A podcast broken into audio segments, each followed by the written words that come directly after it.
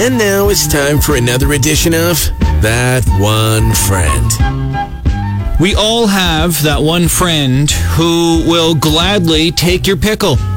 You don't even have to finish your sentence. They already know what's up. Hey, do you want my... Yes, yes, I do. Sometimes they wait for you to ask.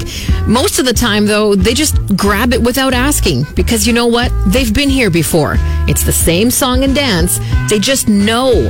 And that right there is something special. There's a very good chance the pickle mooch is only friends with you because you hate pickles. Think about it. They probably get, like, what, two bonus pickles a week just by hanging out with you. That's 104 pickles a year. That's like five jars of pickles. That's like 25 bucks right there.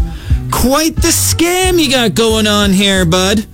The pickle mooch doesn't care about the state of the pickle either. A pickle from the bottom of a Caesar? Yep. A warm one from the middle of a burger covered in condiments? Sure. One that's slightly dried out? Why not? A pickle is a pickle. The pickle mooch. We all have that one friend. Stacey and Clayton, weekday morning 6 to 10 on Cruise.